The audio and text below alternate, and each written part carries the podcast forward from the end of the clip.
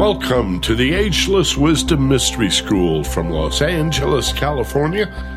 I'm your host, Michael Benner. Each week we bring you a program about personal and spiritual development. The first 20 minutes or so is podcast free through the iTunes Store and other podcast directories. It's also available at Stitcher on demand radio for your mobile devices, tablets, and smartphones and such. And then we continue and do a longer, complete segment, usually runs about 90 minutes in totality for our premium subscribers, a tuition based program. So the first 20 minutes of that is podcast, and the full program is available for those who enroll at our primary website, theagelesswisdom.com. The W's dot theagelesswisdom.com. Just click on premium training, webinars, podcasts. You get to premium training, and then with your ATM card, your credit or debit card, you can enroll in a matter of seconds. And shortly thereafter, you'll get an email with the special URL that takes you to the cloud where the full program is posted. So, whether you're here for the premium training or the free podcast, which we call the free forum, welcome to the Mystery School. We have a huge topic this week. I'm not sure that we're going to really settle any arguments here or arrive at any conclusions, but I think we'll all benefit from a discussion of three things, really. What is often described as God's will, free will, and nature's way.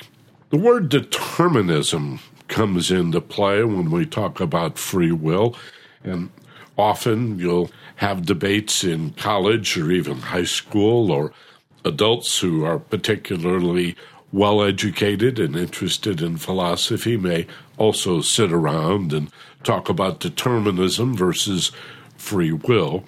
We're going to take a slightly different look at that debate as we talk first about God's will. And what is God's will? What is meant by that? I mean, even that term alone can mean different things to different people. I'm frankly quite surprised at the number of reasonable and intelligent people that see divinity, the creative divine source of all things, as a micromanager, failing to recognize that part of God's will is granting each living thing its own particular level of free will, which seems to me just to be part of the nature of consciousness. But many people, some religious, some non religious and simply philosophical, will argue in favor of so called determinism that you only believe that you're choosing the red one over the green one. In fact, the decision that you're going to choose the red one or the green one, that you're going to turn left instead of right, that you're going to stay in bed today or go to work and on the way to work get in a serious traffic accident, which could have been avoided if you'd trusted your intuition and stayed in bed. Part of this larger debate about determinism, God's will, as I mentioned a minute ago, is God as micromanager. I find this particularly interesting that anybody would really believe that there would be a creator who creates a creation, the universe, populates it with creatures, particularly a race of human beings made in its own image, and then trick them into believing that they can make decisions on their own when in fact God is managing everything and deciding for you what you think what you're going to do, making those decisions, even those events and circumstances that you apparently have no control over can be written off to God's will. For example, and this is pretty common that you'll hear a particularly religious person say, Well, it was God's will that my friend wasn't more seriously injured in the accident. And thank God for the fact that he or his angels protected my friend in this accident from greater injury. And we have God to thank for having. Well, wait a minute. If everything is a divine intervention, if God is a micromanager, if God can step into an automobile accident and through some sort of intervention protect some people from being injured, why allow the accident in the first place? Why wouldn't God just prevent all accidents or prevent no accident? In which case, even if you have, and this is the deist point of view, many of the founding fathers of the United States were so called deists. And they believed in a God and a supreme being, but their sense of things was that once life was created and the planet was populated with human beings, that the creator, God, would sort of step back and take himself out of the equation. So, between God being a micromanager and God standing back and not intervening at all, you have all manner of permutation. Again, we can see people praying on Friday afternoon for their child in high school to win the football game that night and asking God to intervene in the outcome of the high school football game as if God is going to choose sides in every high school football game all across the nation. And again, it's it's it's hard for me to get my head around this idea of a divine intervention or a supreme being being responsible for determinism it's just my belief system.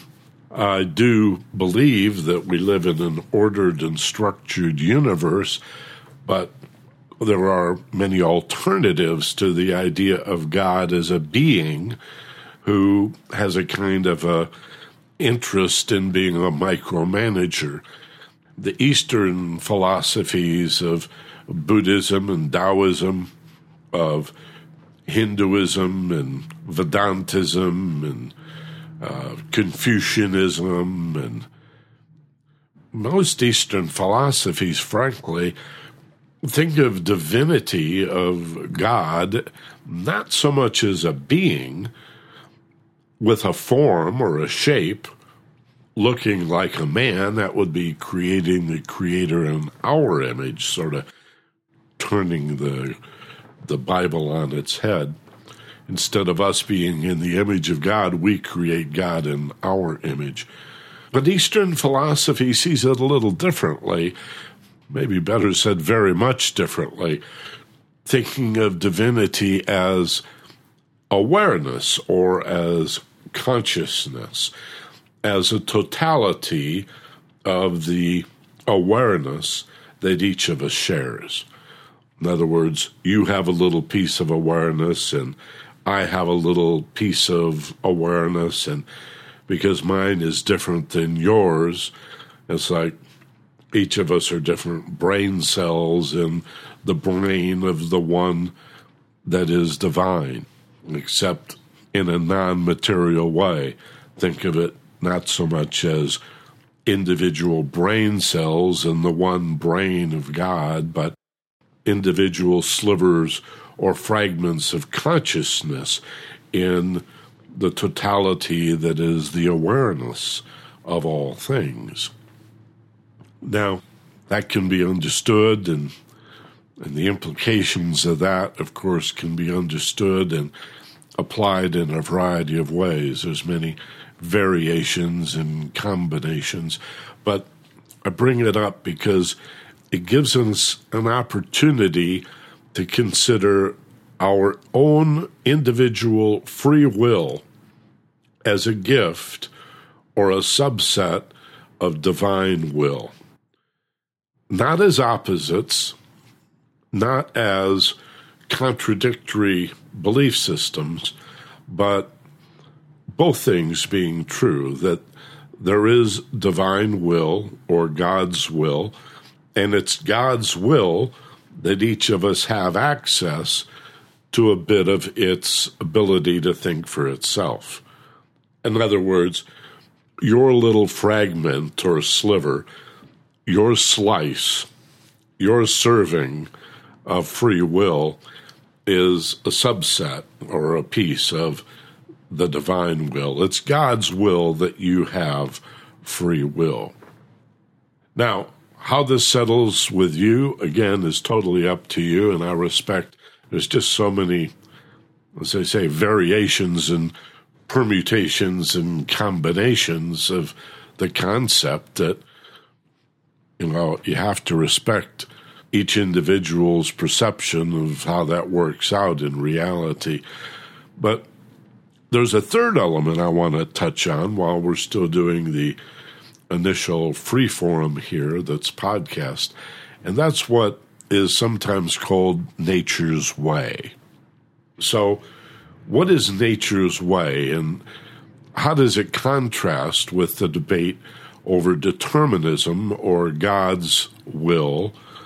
And uh, my argument here about free will being a subset of God's will, or the more how shall I say, orthodox or traditional view of God's will in terms of divine intervention and a kind of a spiritual determinism where your sense of thinking for yourself is merely an illusion. God determines everything and decides everything. I'm not sure what the point would be if that's the case, but there are many hundreds of millions of people that believe every event, every circumstance, every opportunity, every outcome, every relationship, every thought that comes into your head, every word that comes out of your mouth is predetermined. And yet, we're often called upon to be good as opposed to behaving in a bad way. So, a lot of it, I think, is contradictory and has to be sorted out by the individual.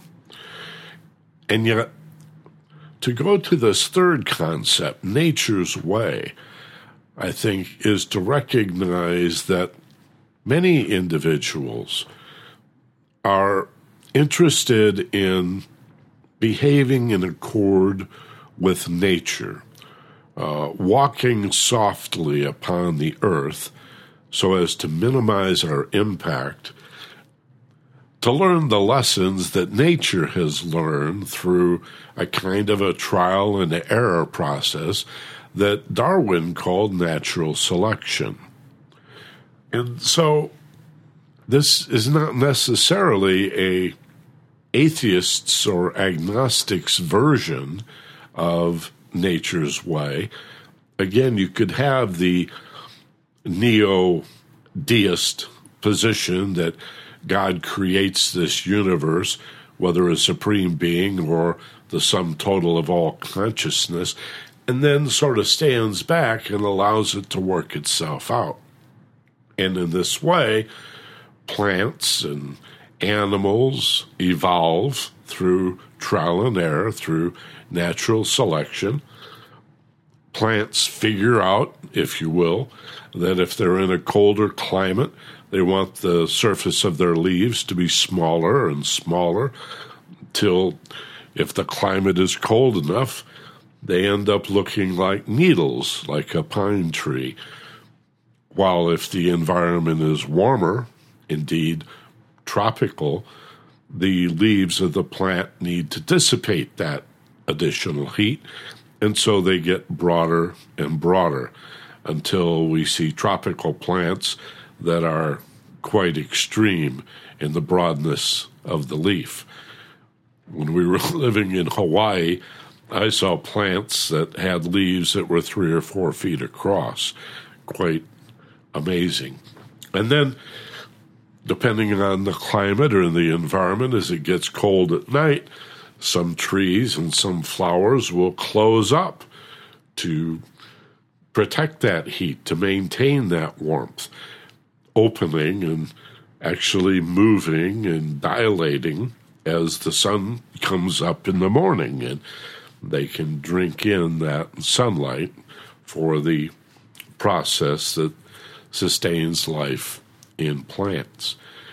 In the same way, the giraffe's neck or the leopard's spots or the ability of the chameleon to change color. What we've learned from natural selection, though there's still a handful of people that ignore it and deny it, it's clearly accepted science. The fact you got to get a different flu shot every year because the flu bug is evolving. it's it's mutating. It's it's pretty clear that evolution is in place. So to learn from nature is to watch how nature learns through a trial and error process and to walk that soft path, so to speak, to behave in accord with nature, to learn not only from the mineral kingdom and the plant kingdom, but in particular from the animal kingdom. And part of nature's way actually is attributing certain qualities of divinity to each of the different animals. Native Americans in the United States, for example, believe that the eagle represents God's vision. And when they see an eagle flying high above them, they think that these are the eyes, metaphorically, not literally, but figuratively, the eyes of divinity that see all things and have great vision. The buffalo or the bear might represent strength particularly the tendency of a bear to pick and choose certain herbs or plants to eat for its own benefit, as if it's learned. A bear will eat about anything, but people who live close to the earth and who've observed the behavior of what bears are eating tell us that they seem pretty savvy and pretty wise about what they're choosing to eat at what times, almost as if they have a an awareness of herbs and and berries and fruits and nuts and and how to use them for nutrition, for even medicine. Many Europeans find it hard to believe that an animal could be that smart, but we're beginning to learn just how incredibly adaptive and and wise animals really are. So this would be another aspect of this idea of nature's way of learning from nature, including the struggles of survival. There's that great story that you often hear repeated about the need of the butterfly or the moth to struggle out of the cocoon. And if halfway through the process you try to help out by cutting the butterfly out of the cocoon very carefully, the butterfly will not have the strength to survive very long and may not be able to fly and and live out its destiny as a butterfly pollinating plants and and such because it needed the struggle of fighting its way out of that cocoon to develop the strength to survive. And so we can even see by following nature's way the way in which adversity strengthens us and makes us stronger. And there are countless lessons to be learned about life and how best to live life if we follow nature's way. Well, that's about it for the podcast. Now, I'm going to develop each of these ideas God's will, free will, against the backdrop of determinism, and nature's way. Also, we're going to do a uh, meditation exercise, a visualization exercise for the premium training, the expanded tuition based program. So stay with us for that if you've enrolled. And to the rest of you, thank you very much for listening to the podcast. We do this once a week. Subscribe through the iTunes Store or use Stitcher to stream these podcasts to your mobile devices, smartphones, tablets, as well as your computer. You can pick it up at Stitcher.com, just like it sounds S T I T C H E R, Stitcher.com. Talk to you next week. Be gentle, love life, and take care of each other. This is Michael Benner.